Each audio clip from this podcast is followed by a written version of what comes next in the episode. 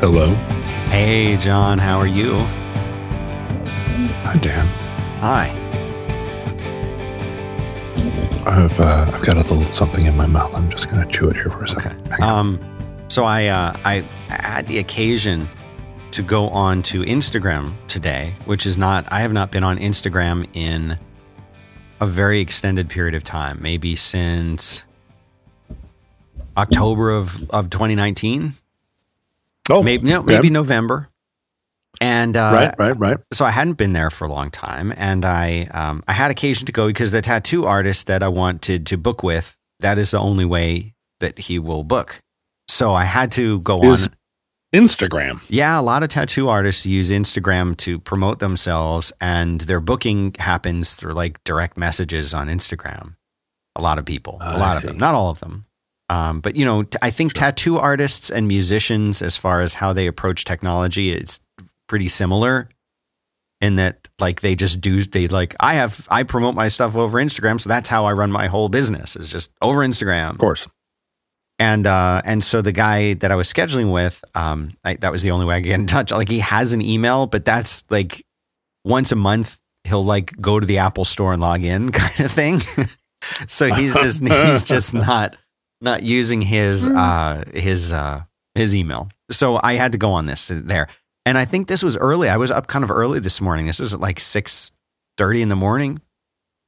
And, I noticed when when you sign on, I don't have the app anymore. So I was doing it through the browser, and it showed like a little list of my buddies, my friends, and the direct messages when you go in there. Mm-hmm. And I saw I saw your avatar, and it had the little green symbol next to it, and it said active right now. And I looked at Dan at the time, and it was like 6:30 my time, and I thought to myself, it's 4:30 and John's still awake and on Instagram. Yeah.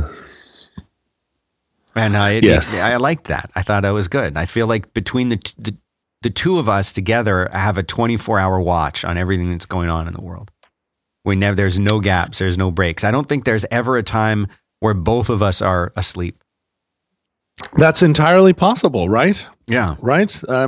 You know, I watch the nights for us, Dan, and you get up and you have you take the lantern from me, and like those two dogs in the Warner Brothers cartoon with what were those sheepdogs? The two sheepdogs. You remember that one? Mm-hmm. Mm-hmm. It's us. I sure do. Good night, Ralph. I sure do. Good night, Frank, or whatever, you know. Yeah.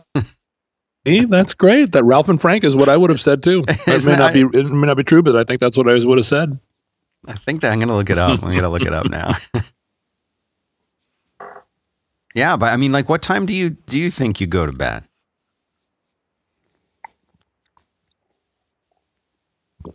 I'm sorry. Ralph Wolf and Sam Sheepdog. Sam, that's right. Ralph and Sam. I always forget Sam.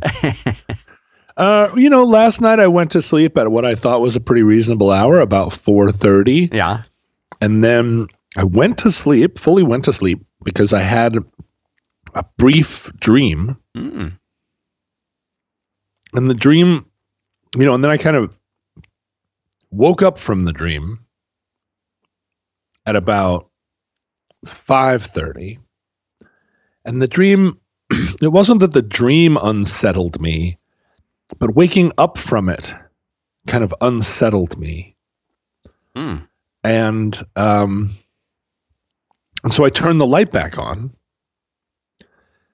and I watched videos of people doing like crazy ski jumps and like ski tricks until about 6:30, at which point I've realized that watching ski jump tricks is a thing that takes very, very little energy. I'll watch ski jump tricks. And as for those who are just tuning in for the first time, you have a lifetime of skiing in your you've been skiing since you were young, and you were very good at one point, and your sister was very good. Yeah, but jumps. I think in all of those sports, motorcycles, skiing, snowboarding, water skiing, being good at it and being good at jumps are overlapping skills, but they can be separate skills. I was very good at skiing. I was not especially good at jumps. Jumps are just a different sport. Like a bunny hop? Is that kind of a jump? Like where you hurl yourself off a thing and you fly through the air. Oh, yes. And like a flip and all that. You do a trick. Yeah. Yeah, you do some kind of trick. Now, when I was young, the tricks were fairly circumspect relative to what they are now. Like you would jump and you would do a back scratcher or you would do a spread eagle. And then I think somewhere in the mid 80s, people around me started to learn how to do a helicopter or a, what did we call it when you did a split? It had a name too, but there were these kind of hot dogging tricks that you would do. Mm-hmm. I never knew anyone in my whole life that did a flip and landed it. Mm. Like there were people that did I don't know. We would do flips and do what we called sitz marks, where you would intentionally land on your butt in a big bowl of powder. But nowadays. I remember freshman year in high school, I was talking to a kid who was into BMX bikes. Mm-hmm. I asked him, have you ever taken a BMX bike? Or no, I think I said, has anyone ever taken a BMX bike on a skateboard ramp? Because I just conceived of it, whoa, what if you took a BMX bike on a skateboard ramp? And this guy leaned in and said, people have done it. And I was like, whoa, no way. And he was like, yeah, imagine that for a second. Why don't you? And I was like, wow, a BMX bike on a skateboard ramp. Whoa.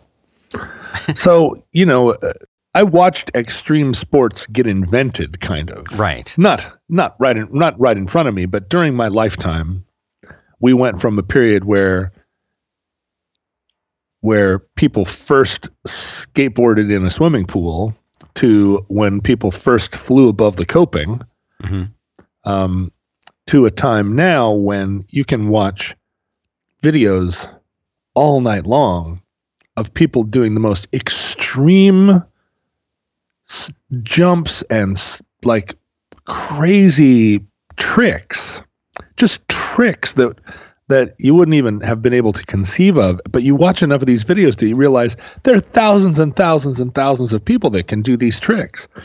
Just bonkers, hurling themselves off of cliffs that we would have thought were like death cliffs. And it's just one after another. 24-year-old goes off of it, not only goes off of it, but does a 720, lights a cigarette, makes a phone call and is videotaping themselves the whole time. And it's just I don't know what happened in terms of bravery mm-hmm. and what happened in terms of athleticism. Mm. But I don't think, and I was stupid brave, and I knew people who were ridiculously brave. And ridiculously athletic, but the sort of incremental growth in ability, so that 10 years ago there were people who were at the total outside edge of their sport that now would just be normals, regulars. Any competent high school kid can do half a dozen tricks that 10 years ago would have been at the edge of the envelope. And that when I was 19, you wouldn't have even dreamed that your little G.I. Joe could do it. somebody do, you know, do a 980 or whatever. Like, whoa, how you have to slow the video down and count the revolutions. And that's not even the most amazing part of the trick. So I love watching them. I have no firsthand experience of what it's like to be inverted, in control, flying. But that was my sport, you know, or those were sports that I did, all those kinds of like aggro, biking, riding, flying sports. And I find those videos very relaxing, even the ones where people are crashing, because I really do know what it's like to crash in all those scenarios. Right. I've crashed as hard as you can crash. The thing is, what these videos don't show is all the people crashing and getting fantastically hurt, experimenting with these moves, trying these moves out. And there, I watched one last night of a guy jumped off a cliff, and his intention was to do a backflip, but he'd never done a backflip before. You could tell. Yeah. And it was a tall enough cliff, you know. It was some 60-foot. Jump into a quarry, and he goes off, you know, he gets a good launch, and right as he's jumping, you see that he wants to initiate a backflip, but he goes out and he's just the whole time in the air, he's just like this little baby, just trying desperately to come around, you know, like you could feel him with his head and shoulders just trying to go, why am I not continuing to go around? Mm-hmm. And he, in the space of this very long drop, he does have the time to rotate his feet up over his head and then down just in time to completely flat belly slam on the water. Oh man. We would like to say thank you very much to Indeed. One of the greatest challenges we all face is taking all the information that's available and knowing where to focus. It's the same problem with hiring. With Indeed, you have access to the largest pool of talent and can hire the right people fast. Indeed.com is the #1 job site in the world because Indeed gets you the best people. And it, like I said, it gets them to you as fast as possible. Unlike other sites, Indeed gives you full control and payment flexibility over your hiring. So you only pay for what you need. You can pause your account at any time. There are no long-term contracts. It's simple. And plus, Indeed provides powerful tools to make your search that much easier. Like sponsored jobs, for example. This is a cool feature. They're shown to be 3.5 times more likely to result in a hire. And with 73% of online job seekers visiting Indeed each month, it's going to get you the important hire that you need, just like they have for over 3 million businesses. So right now, Indeed is offering our listeners a free $75 credit. It'll boost your job post, and that means more quality candidates will see it, and they'll see it faster. So you can try Indeed out with that free $75 credit by going to Indeed, I-N-D-E-E-D, Indeed.com/roadwork. This is their best offer available anywhere. Go right now, Indeed.com/roadwork. Going there supports the show, and while you're there, you're going to save yourself some money, $75, in fact. Not bad. They want me to tell you that terms and conditions apply and that the offer is valid through September 30th. So that's it. Go check out Indeed, and thanks very much to them for making this show possible. And, you know, I know what that felt like, or I mean, I have an inkling, both of not knowing how to actually complete the move that you initiated, and second, how to, you know, how it feels to completely slam. But I found it very relaxing to watch over and over. And I mean, and each time I winced on this person's behalf. But you're not a monster. No. But I don't sleep very soundly, and I have a lot of last couple of years I've, as I think we've talked about, I've experienced some considerable free-floating anxiety that I never had before. 2 years ago, especially, I was, and last year even, I think really trying to work through these clouds of anxiety that would just sort of appear in the room, and all of a sudden there, you know, all the escape doors were locked, you know, it was just like, right. Oh no, stuff I'd never confronted before. But I also have a lot of anxiety right now that's just rooted in reality. And it's very hard to, this is the thing with regular mental illness, right? For me, was the problem, was always like, some of this is real. Some of my problems are real. Oh yeah. And some of them are ginned up and they kind of feel the same. I feel the same. Meaning you can't tell which one is real and which one is ginned up? No, you can't tell them by feeling them alone. Okay. You can tell if you look at them and go, is there a dragon in the room? No. Am I dying right now? No. Do I owe someone $200? Yes. So the feeling that I have that I owe someone $200 is real, but the one about me being chased by dragons is not so, but they feel the same.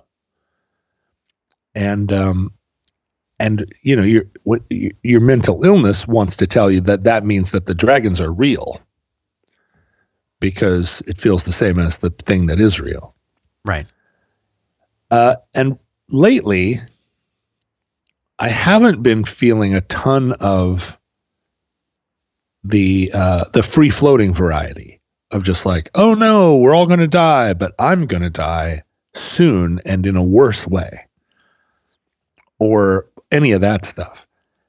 But I do have a big and growing, it feels like, pile of real things in real life that I'm justifiably anxious and agonizing over, anxious about and agonizing over. All of them have to do with my house, my still unfinished house. Still, and honestly, unfinished, and I don't know, still unfinished after all this time. That's right. I don't know. I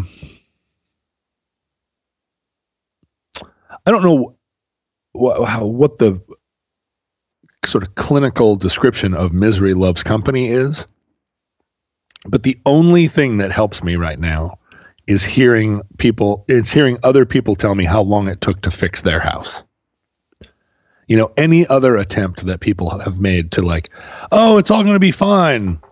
That stuff just infuriates me. It's only hearing people say, oh, when we went to replace our bathroom, oh, took us a year and a half, and the guy left with a briefcase full of money, and then the house burned down and our dog died. And, you know, it's only stories like that where I'm like, oh, okay, well, great. Your dog died? Oh, okay.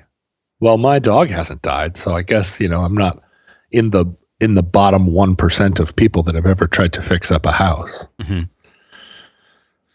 But when I wake up in the middle of the night and I have and something unsettles me, it, in particular in the middle of the night, is when I'm the most vulnerable to those little gremlins stepping into what was formerly an empty room. Like, whoa, I woke up, you know, I had a dream, and there was someone in the dream that I hadn't thought about in a long time, enough so that it kind of woke me up. And now I'm sitting here in the dark, and a little person in a workman's outfit steps into the room and says, "Which one of these two fixtures would you like us to order tomorrow? By the way, neither is available." And I just go, "Oh, now I'm awake." And if I sit here and think about this, I'm going to spiral out of control. So I better watch some videos of some people ski crashing and just hope that I can manage to hold on to that until I effectively pass out. Mm. Yeah. That's not good. Well, no, it's not fun. No, it's not fun. And how often is this happening? This kind of thing happening? Oh, every hour, all day and night. I mean, I'm in a place right now where I own a house and I don't live in it, and I don't see the end. The end isn't in sight. And the end isn't in sight because I probably picked the wrong contractors. I probably went into it without a good enough plan. I don't know how to ask for help. When I do ask for help, I find that, the responses I get from people are sort of not helpful. People try and help and it doesn't help. I'm not good at project managing, and I'm in a situation where I have workmen, but I don't have a project manager. And partly, kind of like like I do with making my own records, I put myself in the job of project manager because I want to be in charge of the decisions. But I need a manager, somebody to execute in stages, someone to be aware of the fact that this person over here is working, but they're going to need something that person over there has to have done by this date. And none of those are my skill set, but I don't have an executor. Like you're not a project manager is what you're saying, or a contractor. Not at all. But the people that I hired were an old friend of mine has who was actually the first ever bass player in the Long Winters, works in the trades, and has done a lot of work for my mom over the years.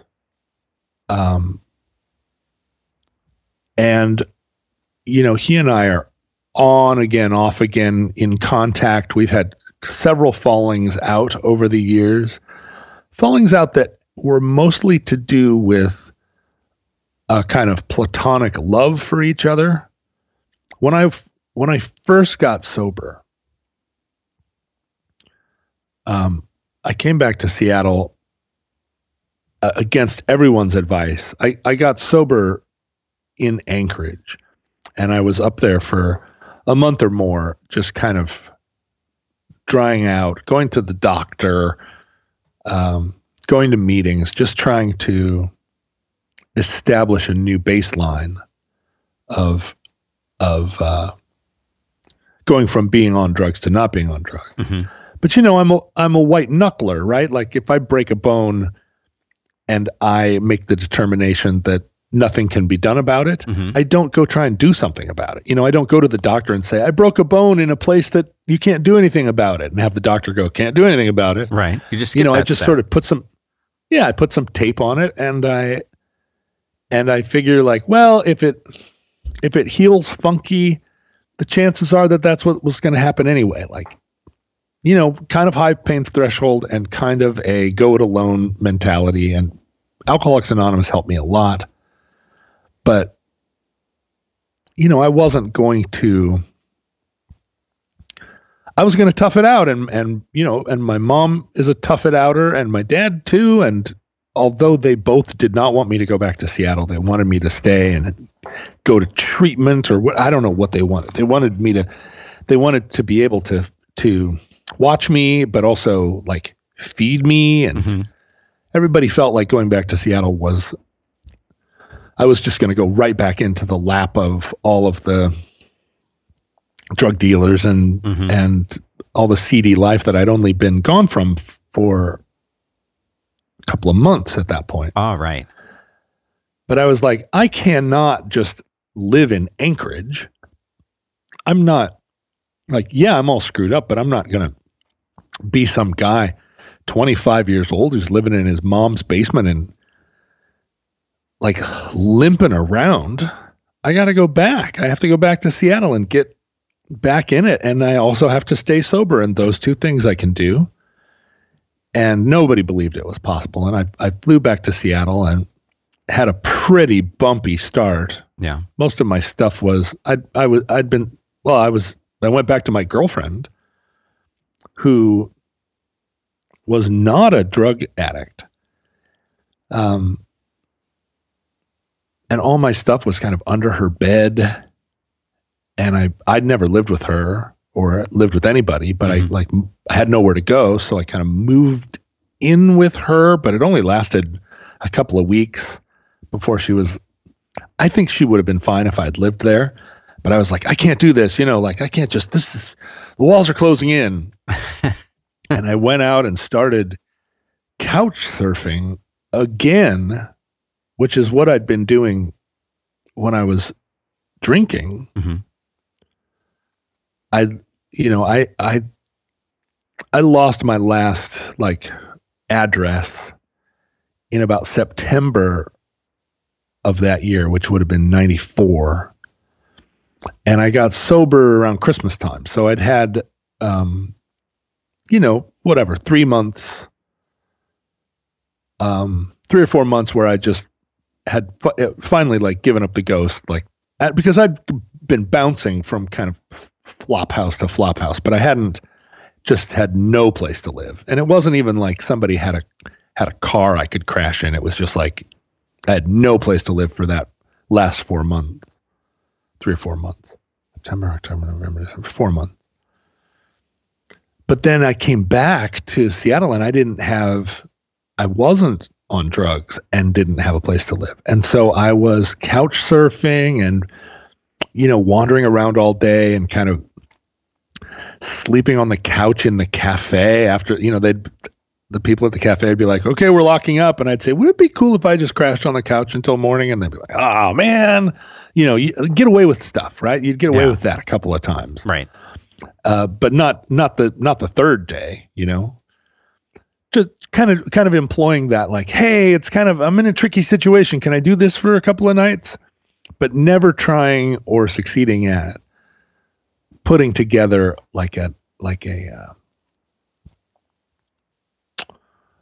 an authorized place in the bottom of somebody's closet.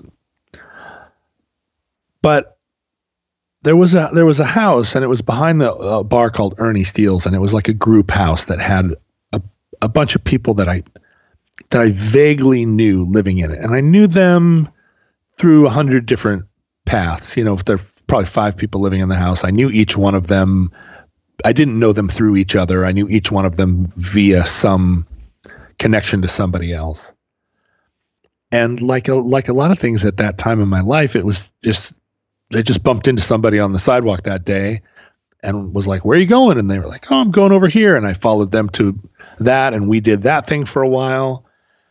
And then they were like, why don't you come over and we'll, I'll make you a cup of coffee or something. And I went over to their house and then I realized, oh, your roommate is this person. I know this person. And then the third person came in. Hey, I know you. And then we all sat around. And at the end of the day, I said, hey, would you guys mind if I just crashed here tonight? And they were like, sure, of course. And it was interesting because looking back at it, this was the first time that I kind of crashed at somebody's house where no one in the house was on drugs, really.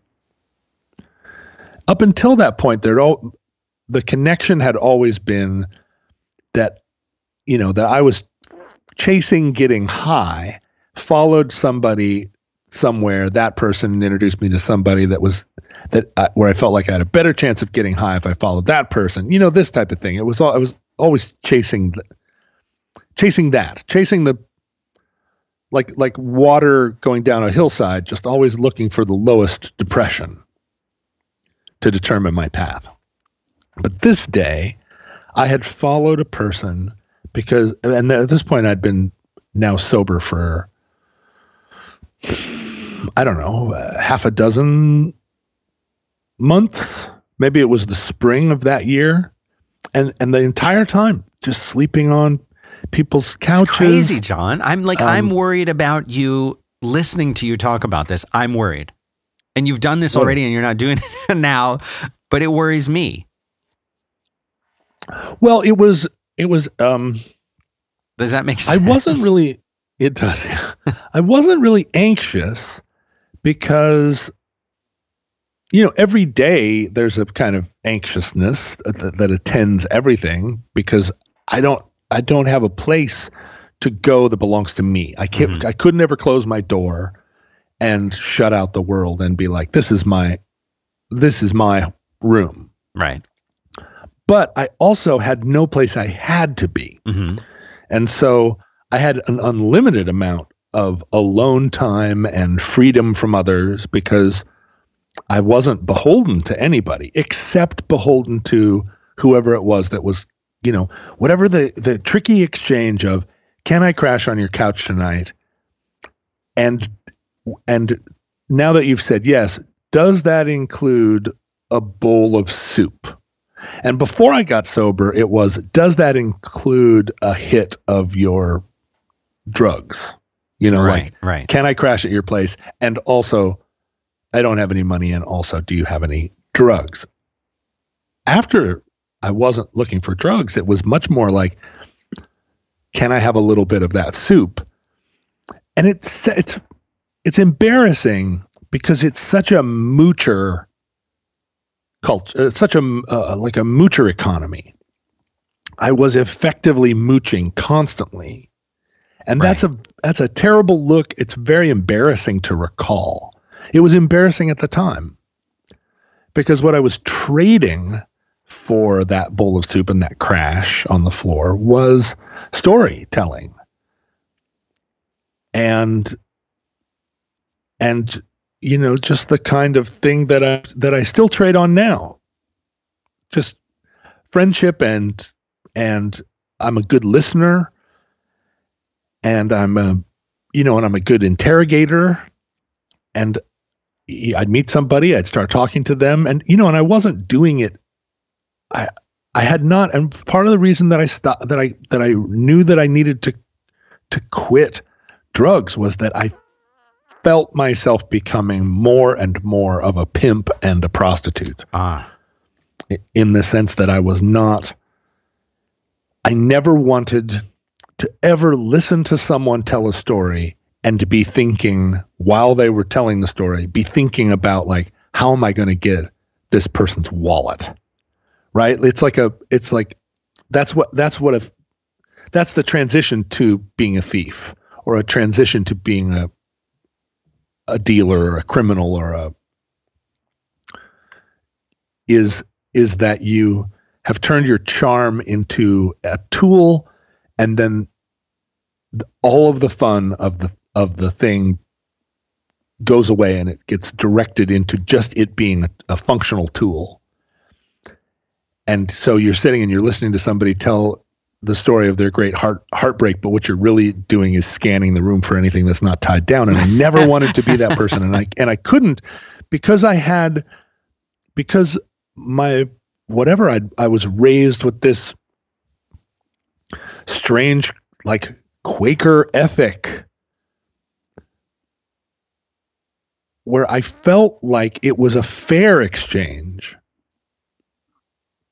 that I could crash on your couch in exchange for, and this is the other thing that makes a lot of sense when you're 24. It's hard now to know how much sense it makes really, but anybody that's in theater or entertainment or whatever, you always have to do some kind of math to explain why it is that the thing that you are good at and like to do is something that someone else would pay money for. Mm-hmm. Right? Like you pick up the guitar, you start to sing, you do it because you want to. Very few people do it because they're like, this is the path to riches. It's only somewhere along the way that you realize, oh, money, you know, I can get money for this. And the scale of people, you know, it's a scale that has no top or bottom in terms of the degree to which people are compensated for picking up a guitar and singing. Right now, somewhere there's someone in the world who is playing a guitar and singing a song in exchange for a cigarette, and simultaneously there's someone playing a song and singing, and they are getting $100,000 to play that one song and sing it. Right. And if you put the two of them together in a room and said like, okay, you sing your song and now you sing your song, it's not that much different. There was a guy that used to come for about a month one summer on Broadway. There was this kind of homeless guy who had a sort of makeshift guitar, and this was when I was working at Steve's Broadway news after I'd gotten sober, 5 years later. And he pulled up in front of my store with his little makeshift guitar. And usually, that store was open to the street, and it was busy, and it was loud. And it was a kind of tempting little alcove for somebody to, at first blush, look at and say, oh, I'm going to put my little stool there and play the harmonica. But the alcove was actually constantly in play. There were newspapers on racks there. Sometimes 5 or 6 people jammed up in that entryway. It just wasn't an alcove that was you were going to be able to occupy and sell your socialist worker newspaper or play the didgeridoo. And so usually as soon as I saw somebody setting up, I would go out and say, like, hey, this is actually not going to be, I mean, I know there's a bus stop right there, but too many people coming and going for you to set up shop here. But this guy, he kind of like edged out of what I considered like my 100% authority zone, and he was over in my 94% authority zone when he did this. So I kind of watched it, and he picked up this guitar and set himself up, and he played a song, and it was an incredible song. Nice. He had a great voice. He had a great everything about it. Was a song that it was a hit song, frankly. And a hit song in a almost an eternal vernacular, like a folk music song that if it were a Simon and Garfunkel tune, we would all know it. And I listened to him sing this song, and I was like, this is clearly a homeless person. And he's probably 40.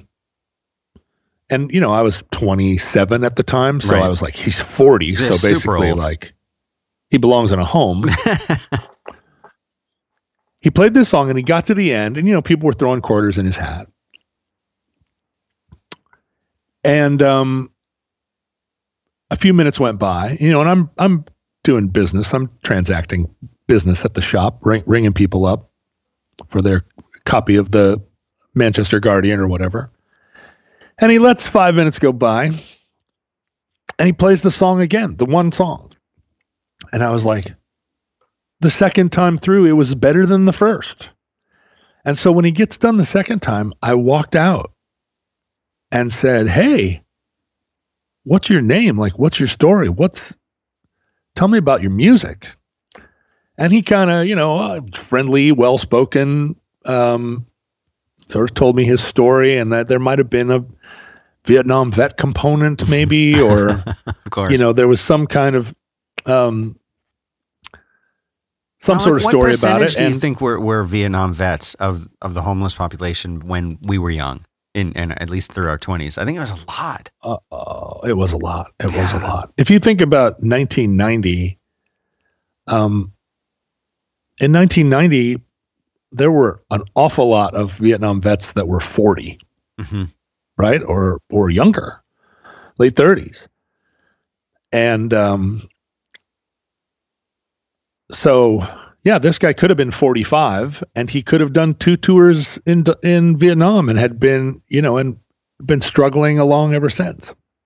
And, seemed like a young enough guy, somebody that you maybe wouldn't run into at a grunge party, but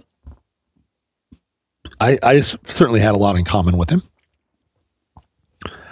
And he kind of, he took his hat full of coins that day. He gave me some story about some bullshit story or whatever, but nothing where I felt like I was being misled, just some hagiography. But he wandered off. And then the next day, kind of in the afternoon, he showed back up and set up out front and played his song again. And over the course of a couple of weeks, I saw him over and over. I talked to him many times. Got to know him a little bit so that he would come into the store and say hi and, right. and say, hey, is it cool if I'm out here for a little bit and all this? But he only had the one song. And I didn't understand it. I still don't. I still don't understand. Why only the one, though? I mean, did you ever get an answer? No, he wrote one song, and it was really good. It was a really good song. When he tried to play other things that weren't that one song, it's not like he had a bunch of other songs that were bad. He didn't really have any other music. He would pluck along on the guitar. He would hum. He would, you know, put chords together, whistle. I never heard him play a second song. I don't know why. It's just funny to me. If you put that guy playing that one song against Paul Simon playing The Sound of Silence, right? I think your average person would still say The Sound of Silence was better, but Paul Simon has absolutely certainly been paid $100,000 to sing The Sound of Silence one time, probably at somebody's wedding. Oh, for sure. And this guy was playing his one song for nickels and dimes. So the point I'm making is that I was conscious even then, a long time before I ever had a band or really wrote a song or had done anything worthwhile in life. I was conscious of those exchanges being somehow equitable because I was providing a service, and that service was entertainment. And I was never cynical about it in the sense that I would go and do a minstrel show or, perform for my food or anything like that. I just knew that I was fun to have there. Mm-hmm. I was fun to have around, and that people had for many, many, many years been willing to let me crash on their couch in exchange for the amount of fun that I brought. Mm-hmm. But I was not so fun that they were willing to let me crash on their couch for 4 days. Right. I knew exactly what my value was. Absolutely, that first night they were thrilled to have me in a lot of cases. Like, oh, dude, no, you crash here. Because, a lot of times I'd be like, well, I got to get going. I got to go find a place to stay. And they would say, no, don't go. Stay here. And the next day, wake up. Oh, here, let me, I made pancakes. Like, there was always a fun exchange of like, you stay here. This has been great. And by day three, the thing is that I also have always been the same way. I didn't make any attempt to, I wasn't somebody that came in and was like, let me do some chores around here. I kind of put my feet up and was like, is this what menthols? I can't smoke menthols. I was always a pain in the ass in addition to being fun. So yeah, day three, people are like, so are you, so what's your plan? Is usually how it started. But this one day that I ended up at this house over on East Thomas, it was the first time I'd ever showed up at a place like that where I'd run into somebody that I knew from around, that I liked. I knew they weren't, I wasn't trying to get high. I was sober at this point, and I wasn't trying to do anything. I was just following this person to their place because we'd had an interesting conversation that afternoon. We got there. I saw a bunch of other people in their house that I knew. I felt welcomed. And when someone said, "Why don't you crash here?" It was a little bit of a tragic moment because it was kind of the first time that I'd ever felt like I wanted to be there. Like this is where I wanted to be. I wanted to stay in this house. This wasn't a place where when they said, why don't you stay here, that I went, oh, whew, well, I figured that out for tonight. It was something else. It was like, I don't want to mess this up. Like up until that point, I guess I had never said like, this is what I want my life to look like. I'd never looked at anything and said like, why don't I have that? Or I wish that I had a house like this or a girlfriend like that or whatever. I went to I would go to places where people were living in old warehouses and I would say, whoa, it'd be cool if I could have a corner over there. And generally they would say no. But this was like a nice house and it was boys and girls living together.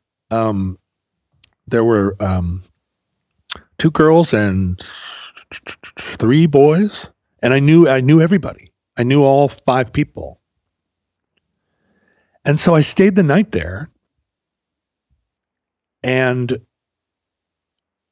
you know, I think by day three, I said, hey, can I, there's like an alcove at the top of the stairs that's not really, it's not a room, but nobody's using it for anything. It's the kind of area in an old house that if it was a group house that five people would all put their bikes there, except it was at the top of the stairs, so kind of a bad place to put five bikes. Not really big enough. Maybe you could have put a chair there, like a comfortable chair. And I said, what if I, you know, I've got a sleeping bag. Like, what if I just like crashed in that alcove? And I don't think anybody in the house was thrilled about it. But it also, you know, like I say, like, you know, I'm fun to have around. I'm a good in a group of five people. I'm a nice leavening agent, or you know, an interesting sixth, right? Right. Because I, you know, I tend not to take sides. Often I'll be the element that brings a group of people together because they all come together to expel me from the situation, or, you know, like I'm the person that makes everybody else realize how much they all had in common with one another as they try to figure out all the ways, you know, as they try to work out how they're going to get me to leave. Right. But in this house, you know, it became a very formative house for me. One of the two girls became my girlfriend, Laurel Ehrenfreund. And Laurel was my first sober girlfriend. I've talked about Laurel a lot over the years, although I probably shrouded her in code a lot of the time. But Laurel was a dancer from Cornish College of the Arts, and, you know, just a person that just is in the light in a way, you know, the light just shines on her in a different way. And, you know, just an incredibly charismatic, smart, and like a person full of life, and not without a lot of challenges.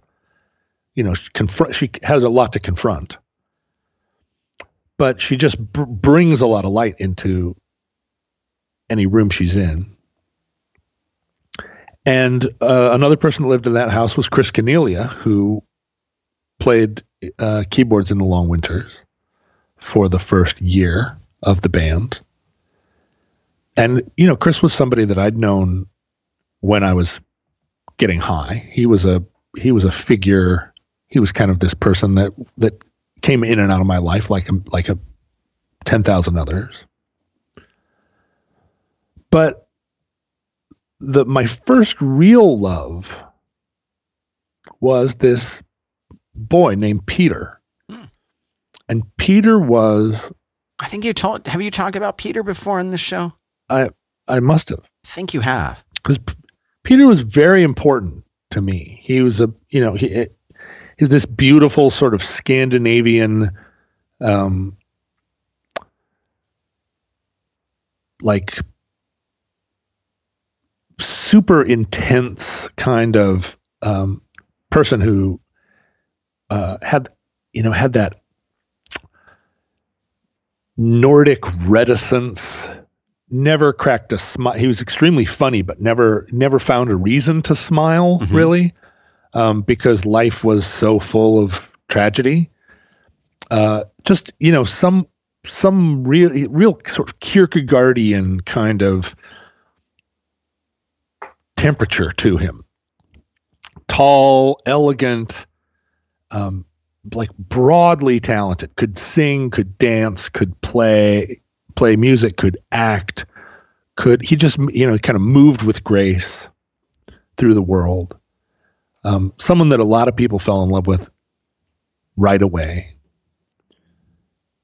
But who was really haunted and, you know, upper middle class guy from a big family, but just haunted. Something happened. And, you know, that was at a time in our lives in the 1990s when we were all trying to look at our childhoods and figure out what had happened in our childhoods that made us who we were. And there are plenty of things that any of us could have pointed to and said, like, well, you know, this is the way I was raised and that's why I am who I am.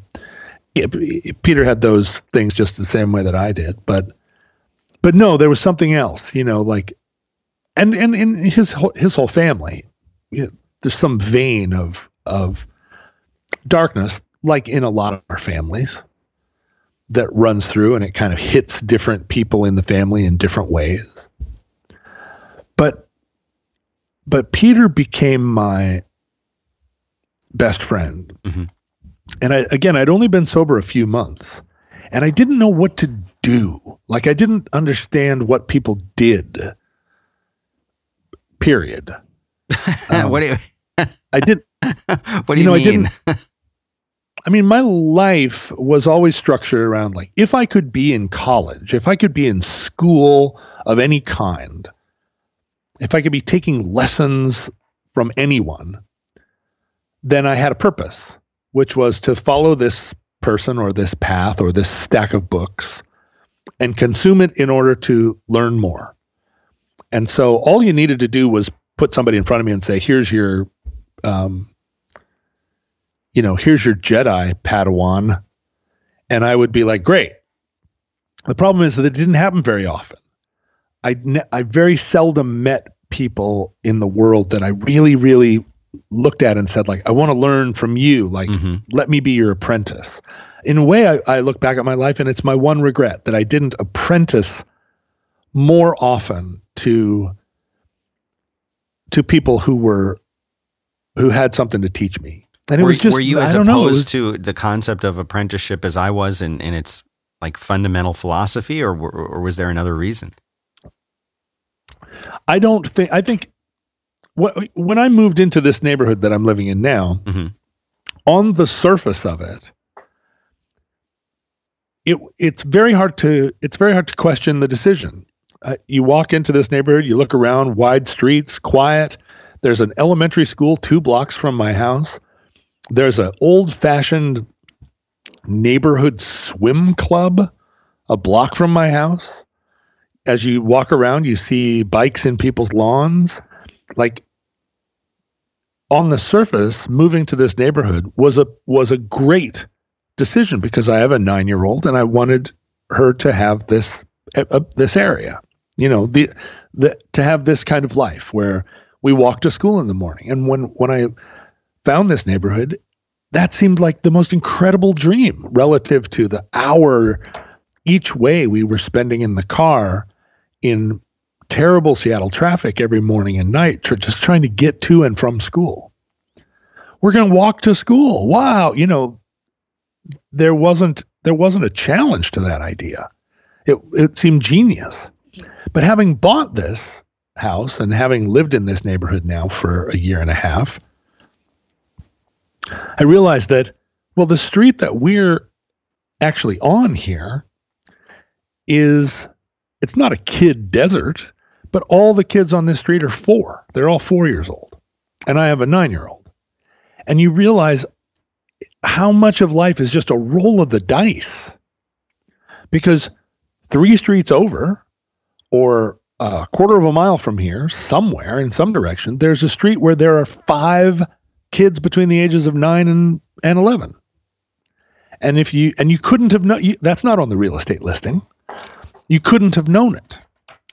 But if we had moved onto a street that was full of 11-year-olds or 9-year-olds, my daughter's quarantine experience would be 100 times different than it is now. And that is absolutely affecting her life. It's affecting my life. There's no way to know when you move onto a street where you look at a bunch of yards and you think, we're only 2 blocks from the elementary school. This is going to be paradise. That it turns out that the street that you're on is just paradise for kids that are 5 years younger than yours. And then the elementary school, when we moved into this neighborhood, had an 8.5 rating out of 10. And in the 2 years we've been here, it has fallen to a 4. Wow. Well, there's nothing you can't have known that. Yeah, exactly. That's just, the school districts made some terrible choices, and the quality of the elementary school has gone to hell. And we experienced it. Like when our daughter went there, it was not an 8.5 school. It was a bad experience for her. So for me, I just feel like my path through life, I never bumped into I never just happened to run into my Jedi. And it's too bad. It's not that I wasn't open to it. I think probably more than a few potential Jedis sat on the other end of a long table while I sat at one end going, and then I said, that's not a helicopter. That's a basket of tomatoes. And the Jedi at the end of the table was like, well, maybe not today. Or whatever, right. They're just, it all happens the way it happens. But Peter felt like a fellow trainee, someone else, just a year or two older than me, who had a lot of talent and seemed on the verge, like I did, of knowing how to do things. We were in our mid-20s, and I had only been sober for what felt like hours. And Peter didn't have a drug problem, but he, was also similarly just kind of unfolding his wings. Mm-hmm. And we were living in this incredible moment in time, I realize now, where there was nothing, like it didn't feel like the living was easy, but the living was easy relative to how it is other times. You could work 20 hours a week and afford to be able to sleep in an alcove at the top of somebody's stairs. Mm-hmm. And, we were living in a time when if somebody said, what do you do? You answered them by saying what your art was. Nobody cared what your job was. Nobody's job was what they did. You work in a shop or a cafe or place or bar probably. But, but what you did was try and make some song or story or something. And so I followed Peter around those first months and, just kind of like modeling how to walk around. What do you do if you're not going around trying to get high all day? How do you just walk around looking for something else? What else is there to look for? And Peter, I think really, imprinted on me too. The two of us were very dark and cynical and we would walk for hours. We would walk all through the night, pouring rain. And I don't remember what we were talking about stuff. Mm-hmm. But that transition to really what became my sobriety, which was through that house and that group of people, I found that there was a whole universe of people who were not drug addicts, and they were all around me all the time. I just had never noticed them before, and they were fascinating. They were making music and writing plays and studying dance and doing all these things that at 25, was just that was who I wanted to be. That was who I imagined. I don't even think I had the imagination to have thought those people up. But once I saw them, I was like, and I'm not saying that any of them went on to win the Tony Award. They were just regular people, but they were regular people who were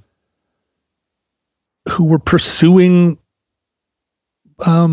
the arts as a life. Mm-hmm. One of them, in fact, did win a Tony Award. So let me take that back. They were the kind of people that one of them at least won a Tony Award. Mm-hmm. Just recently, in fact. Mm. But my relationship with Peter was extremely intense, very romantic, you know, like romantic in a Byronic sense of just like we were inseparable. I think probably if you were, you know, if you were a person like given to swoon, mm-hmm. that Peter and I did come across, we probably walked into plenty of parties and it seemed very like Heathkit. People probably swooned because we were both extremely dramatic and probably, and both tall and handsome and also both completely oblivious to people swooning over us for the most part, which is even more swoony. Mm-hmm. I mean, when I think back and when I hear stories about that time, I think that he and I were pretty romantic.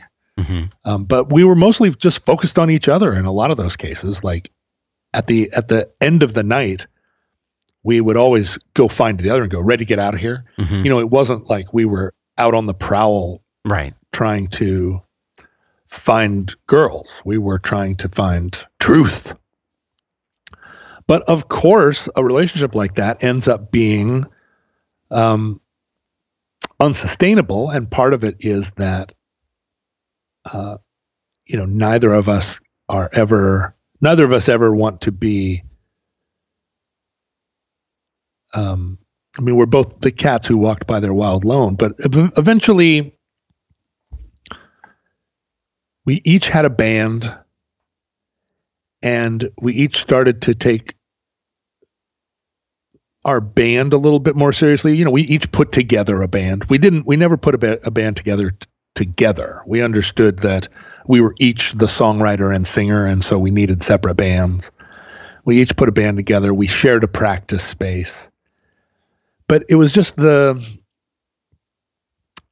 little ins and outs, you know, like we were two people, neither one of whom was ever going to be the one to change the toilet paper on the roll when it was out. And the center couldn't hold. And we had a falling out all the way back in the 90s.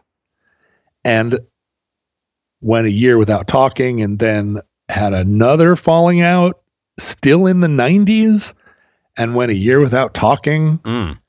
And then we're friends again and had another falling out and it still was in the 90s. I mean, this is all between 1994 and 1999.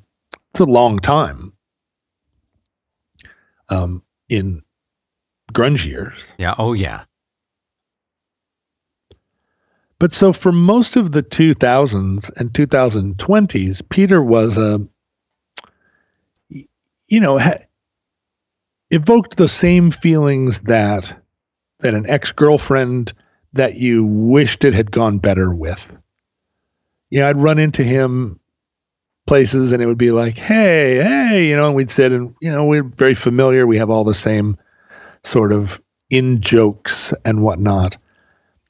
But it's always uncomfortable.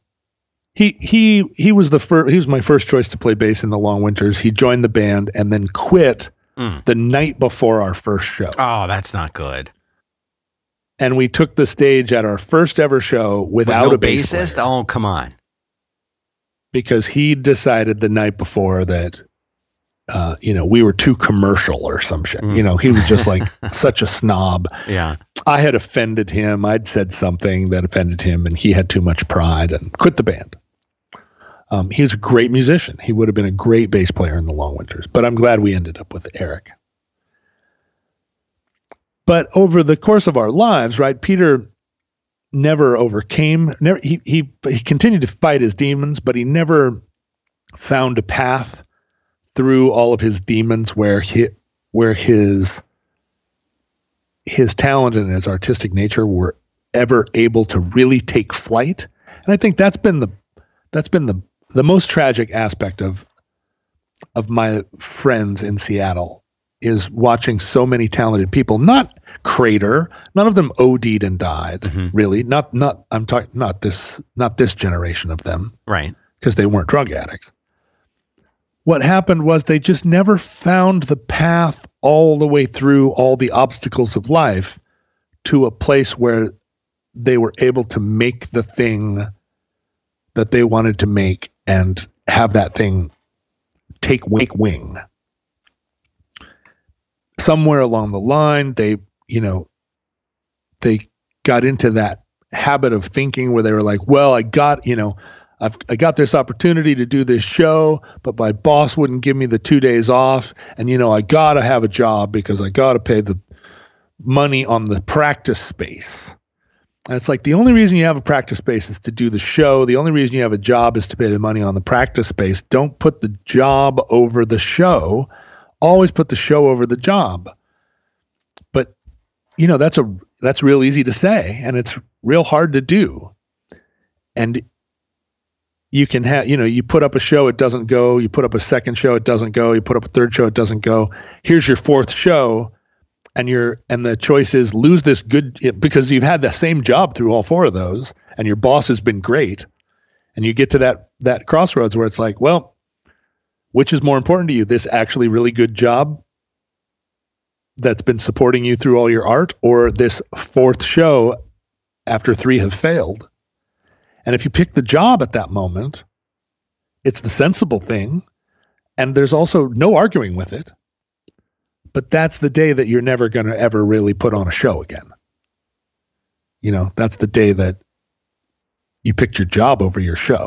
Right. And again, I don't say that judgmentally, because I've watched a lot of incredibly talented people make that decision. I only say it in the retrospective of 25 years later, looking at the whole cast of people I know and the ones that are still working primarily as artists are not necessarily the talented ones or the most talented ones. They were all talented, but they're the ones that never picked the job over the show. It's just plain as that. And some of the very talented ones did pick the job over the show. Now, the thing about Peter is he didn't pick the job or the show, because Peter has continued to live as a kind of journeyman, like a carpenter or just somebody. I mean, of the 50 things Peter's good at, carpentry isn't even in the top 50. But he just sort of did that kind of pickup work, never picked a career, never chose the art overall, just kind of picked the path of least resistance. So he became a person that was just like, every time I saw him, a source of complete heartbreak. But I also wanted always to please him. I always wanted to, when I saw him, to try again. Even when our lives had completely diverged, even when we were both 50 years old, like, hey, we should go get a cup of coffee and I don't know what, try again, but put on a show. Maybe we should put a band together. None of those things is he initiating or expressing any interest in. It's all just, me trying to connect with my first love. And sadly, I ran into him right about the time that I bought my new house and said, "What are you doing?" And he said, "Oh, I'm working for this guy, I'm doing tiling for this company, contractor." Mm-hmm. And I was like, "Oh, cool. Who are they?" "Oh, this guy, this company that I work for, small, 10 of us do house remodels." "Oh, I just bought a house. I need it remodeled. Give me his number." "Oh, okay. Well, here's his number." And the whole time I'm thinking, I'm going to get Peter to help me work on my new house. Right. He's got a great eye. He's a real artist at heart. And I'm going to use Peter's company, and it's going to, somewhere inside of me, I'm thinking it's going to bring us back together. Right. And we're going to get the band back together, and this is going to be the thing that, Peter's going to find he's going to realize that what he really is a designer and, or something, you know? And so so that's how I picked my contractors. And from like the fourth day, Peter never came by the house again, had other things he was working on, just sort of found a way not to be there. And I don't know why, probably because it's too close or maybe he's just not interested. But, you know, the guys that are working on the house are not artists. Right. They're not, they aren't people from 25 years ago that I really want to collaborate on, collaborate with on finding old space age light fixtures. Right. They're just, you know, they're people that are just trying to get this job done. And, you know, and are dealing with somebody, in this case, me, who says, I found these things on eBay. I thought you could use them instead of the things that you bought at Lowe's. And they're like, oh, okay, sure. But we need you to choose these plumbing fixtures from this list of plumbing fixtures available at Lowe's. And I look at the list and I'm like, well, I don't want any of those. Those are all garbage. And they're like, well, we can't finish the plumbing until we get something to put there. And I'm like, well, I've got some searches on eBay. I'll get back to you when I've been, I'm sure, a nightmare to work with. But I ain't living in that house yet.